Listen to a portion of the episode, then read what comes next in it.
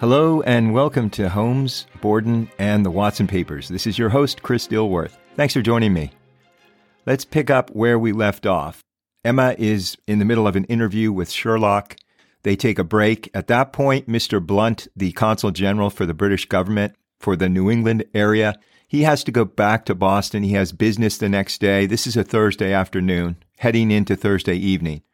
So he walks down to the station and heads back. They resume the conversation after a few minutes, and one of the things that Sherlock wants to know from Emma is who was that boy she met with? What can she tell Holmes about the kid? Does she know the name? Does she know the kid's connection to Moriarty? We aren't clear from Watson's notes how Emma gets the information that she provides with regard to this kid. It probably came from Lizzie, but we're not sure. At any rate, she says this boy has a mother. The mother works for Moriarty. The mother had worked for Moriarty in the past. Moriarty has paid for the mother and her son to come to America. They've been in America for a while, probably about a year.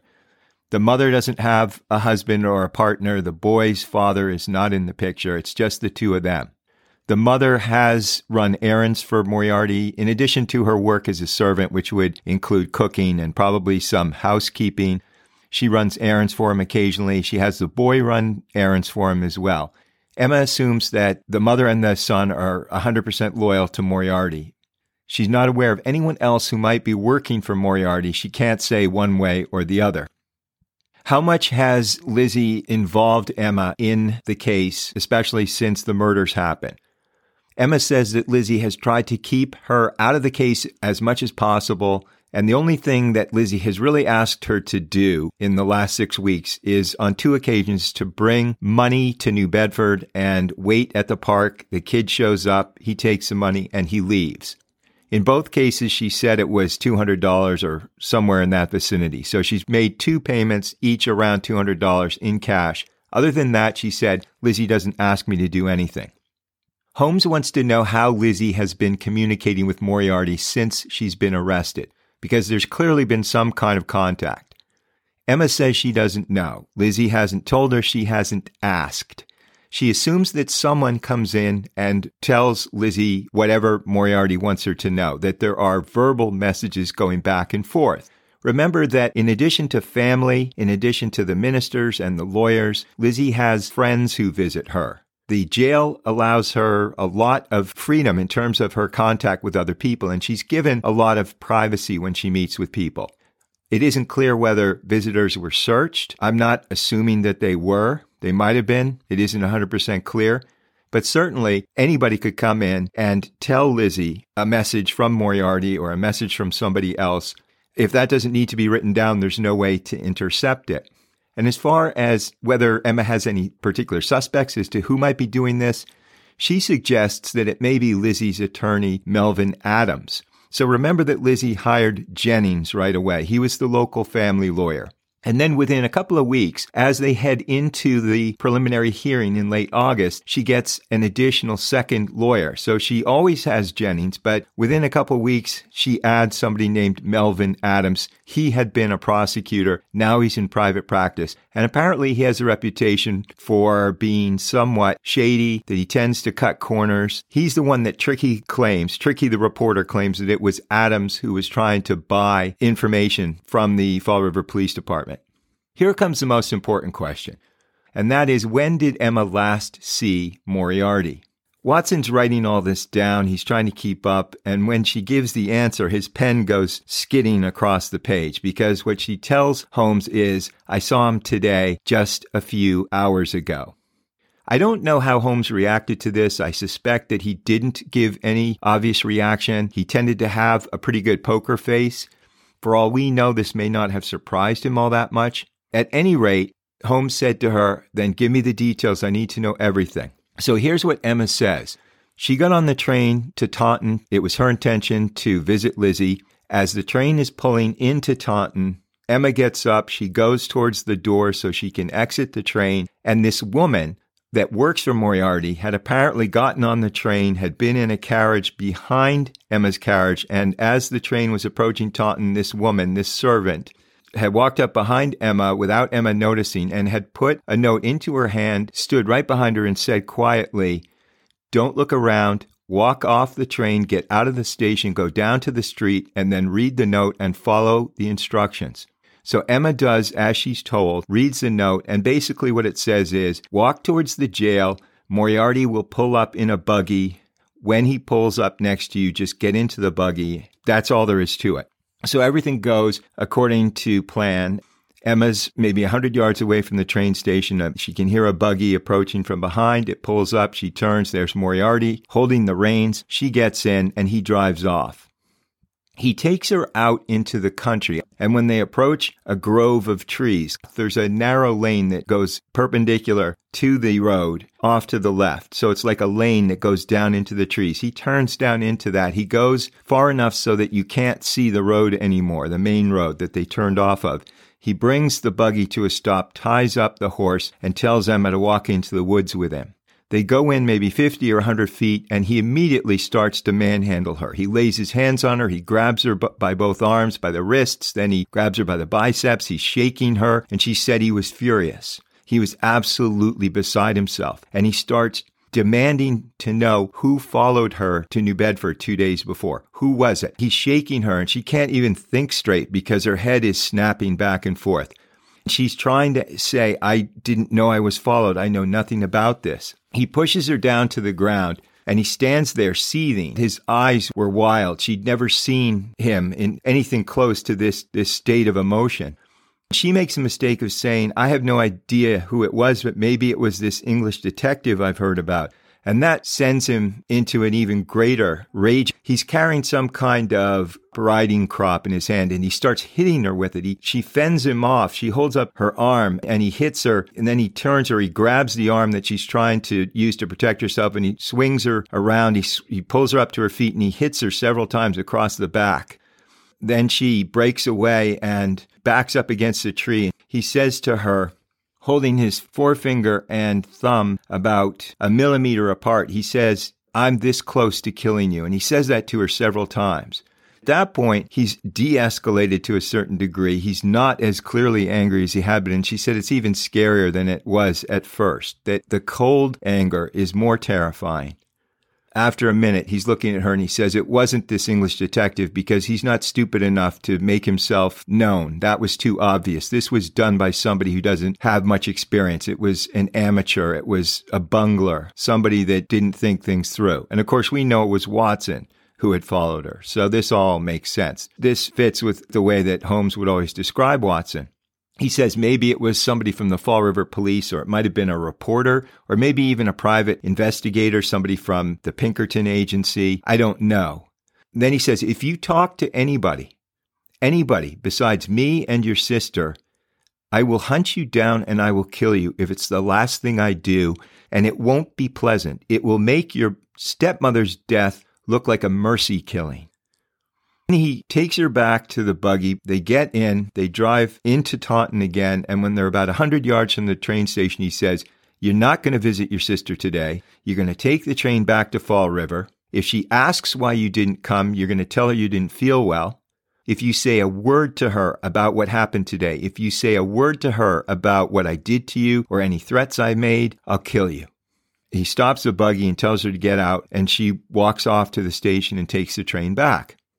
Now, I'll just say again as an aside that as Watson's hearing this, it just reinforces his discomfort at the way she's telling the story. This is not like any woman he's ever met. He's never met a woman who could go through something like this. What happened to Emma that day, let alone what she's been through the previous six weeks, and act so unemotional. And by the way, while she's telling this, she's pulling the sleeves of her dress up and showing that her forearms and biceps are covered with bruises, the kind of bruises that people would leave when they're squeezing their fingertips into somebody's muscle, somebody's flesh. And she also pulls down her dress slightly right near the, the neckline to show where she's been hit, one of the blows that he struck her with that riding crop or whatever it was. She says, I can't show you any more. Modesty prevents me from doing so, but there are other bruises on my back. Now, having told Watson and Holmes all this, she says to Holmes, I don't think he'd kill me because I'm the source of his money. He needs money. It's coming from my father's estate or it comes from my bank account, one or the other. Lizzie has no control over my father's money because she's been charged with killing him. The probate court does not give her any authority to handle my father's money. I, at the present time, am completely in charge of that. I'm the one who's starting to sign the paperwork and get everything initiated in probate court and start to take some of the money for living expenses to pay for Lizzie's attorneys, etc. If he kills me, if Moriarty kills me, or if I disappear, Moriarty knows that the probate court is going to appoint somebody independent who's not going to do anything to help him out. So, in order to have a financial lifeline, he has to keep me alive, at least until and unless Lizzie is acquitted, at which point she would have access at least to her share of the estate. Sherlock says at this point what he tends to say to women who've been abused that she has been ill used, that her life is in danger. And then he says, We need to find this man as soon as possible. It's gotten to the point where nobody is safe. I'm not safe. My friend isn't safe. You aren't. This man is capable of committing any kind of violent act, any murder, any atrocity, if he thinks it's in his interest to do so. So Sherlock asks Emma to go to Taunton the next day and visit Lizzie. And he tells her, you're going to have to be careful how you approach her. If you're too obvious and you start asking her questions about where you can find Moriarty or where she's hidden her letters, she's going to know that something's up. But at the same time, you need to pay really close attention to what she's telling you. If there's a way to get at this information using tactics or a strategy that is not overly obvious, then you need to do it. And in the meantime, regardless of what Lizzie might tell you or regardless of what you might pick up by listening to Lizzie talk, you need to be thinking about where these letters might be. You need to think hard about that. Now, I'm going to be staying here with my friend, Mr. Hazelhurst. Fortunately, Reverend Jubb has invited us to stay here. It's the safest place. It's safer than going to a hotel. We'll be here for a few days. I don't think Moriarty knows we're here. We were very careful about how we arrived. We came here from Somerset. We took a carriage over the, the bridge, over the river. So if you come here with news, if you come here in the next few days to tell me something, I don't think Moriarty will be suspicious if he knows this is where you're going because he's going to assume that you're just coming over to talk to your minister and there's nothing more to it. I also want you to know that I've asked your uncle to hire a horse and buggy for a week. I gave him some money. I've sent him off. He's going to do that for me. He's going to bring it back, the horse and buggy back here, and he's going to stable the horse and leave the buggy here at the rectory in the barn behind the house. And that way, if you come to me and you have some information and there's something we need to follow up on, we'll be able to leave immediately. We won't have to hire a horse and wait. We can get right out of here. And at this point, I think we're done. I think it's, you've been here long enough. I don't want Moriarty to wonder why you haven't come home yet, just in case he's watching your house. Reverend Jubb will bring you home. So Emma leaves with Reverend Jubb, and as a result, Watson and Sherlock are left by themselves in the house and they've brought some clothing with them. They came down with their luggage from Boston and they bring that upstairs to the bedroom. As Watson unpacks, Sherlock lights his pipe and paces around the room. And after a few minutes, he says to Watson, Tell me what you think. What are your impressions? What are your thoughts?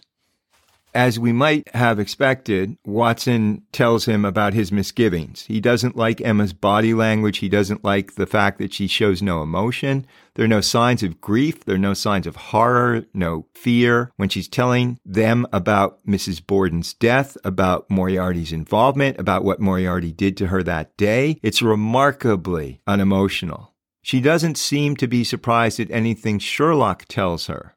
She strikes Watson as very cold blooded, especially when you consider that just hours before, Moriarty had assaulted her and her life had been threatened.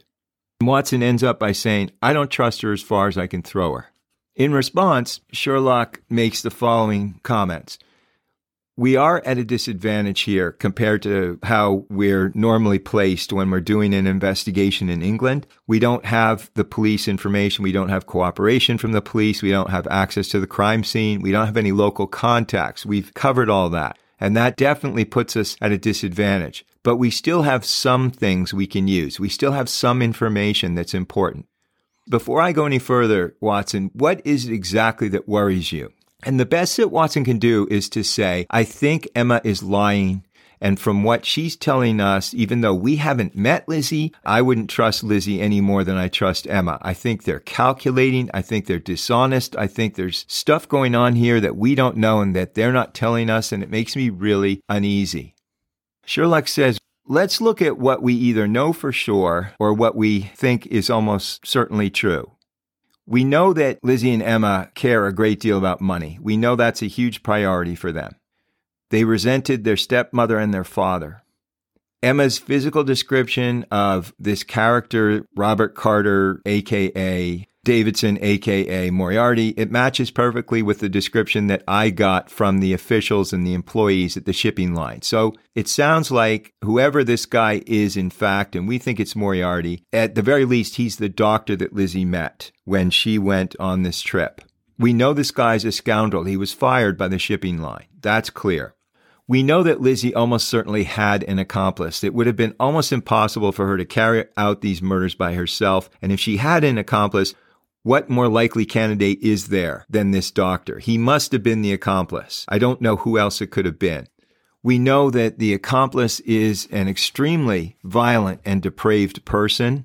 We know that Lizzie and Emma, between them, have been giving him money. This has been going on for a while. This started apparently in Europe. It's been continuing. You saw for yourself that Emma withdrew money from the bank, took it to New Bedford, and gave it to the kid. So that's not in doubt.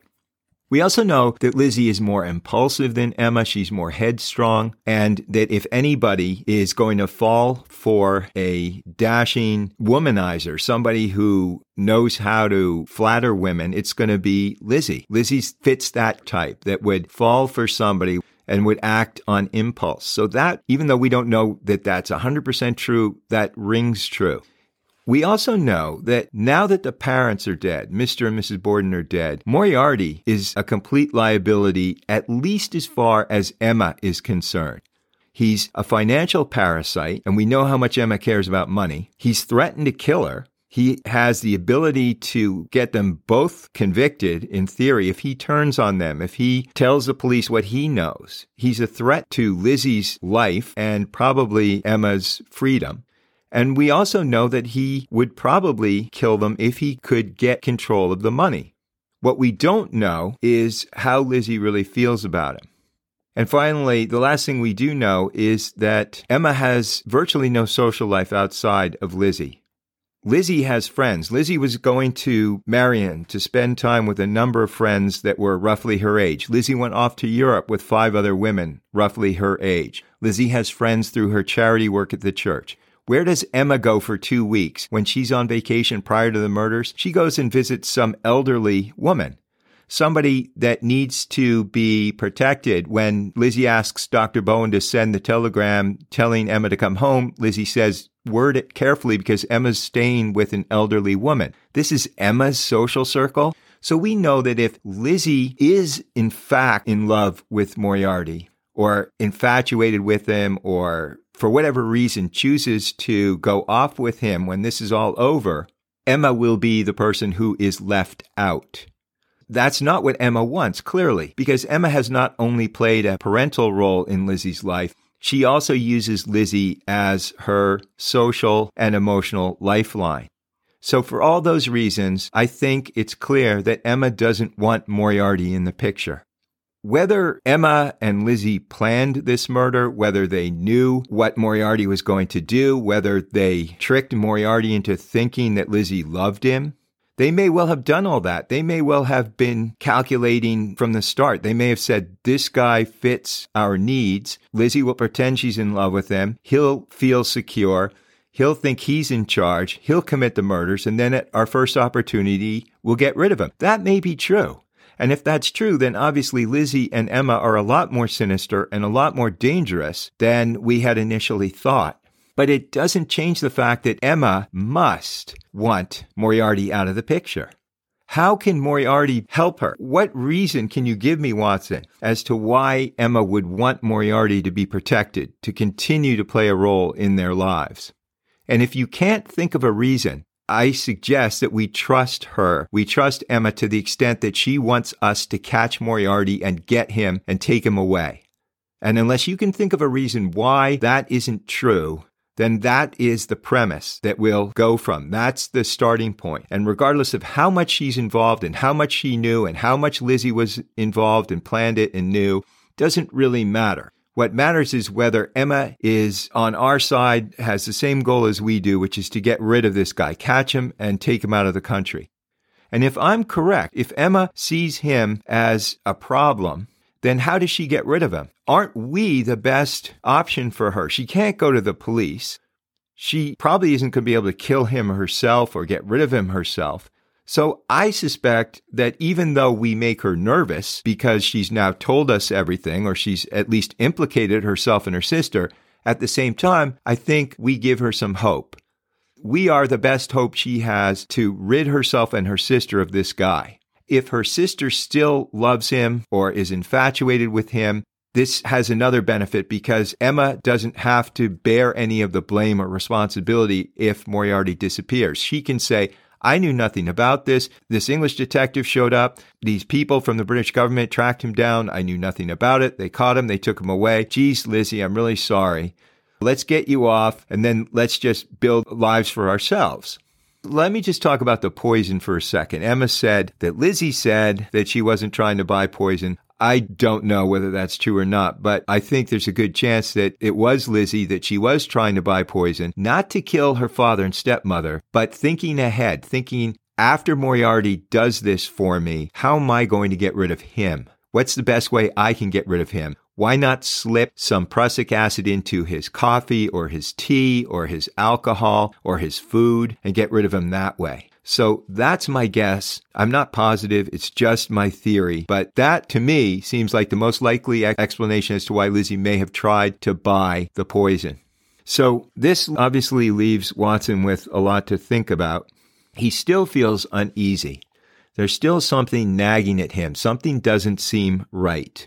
But he can't refute everything Sherlock said. On its face, what Sherlock says does carry a lot of weight. It is persuasive. So intellectually, it's persuasive, but emotionally, there's something that doesn't feel right. And we'll find out whether that changes in the next couple of episodes. We're getting very close to the end. I hope you join me for the next episode. I look forward to it. And until then, take care.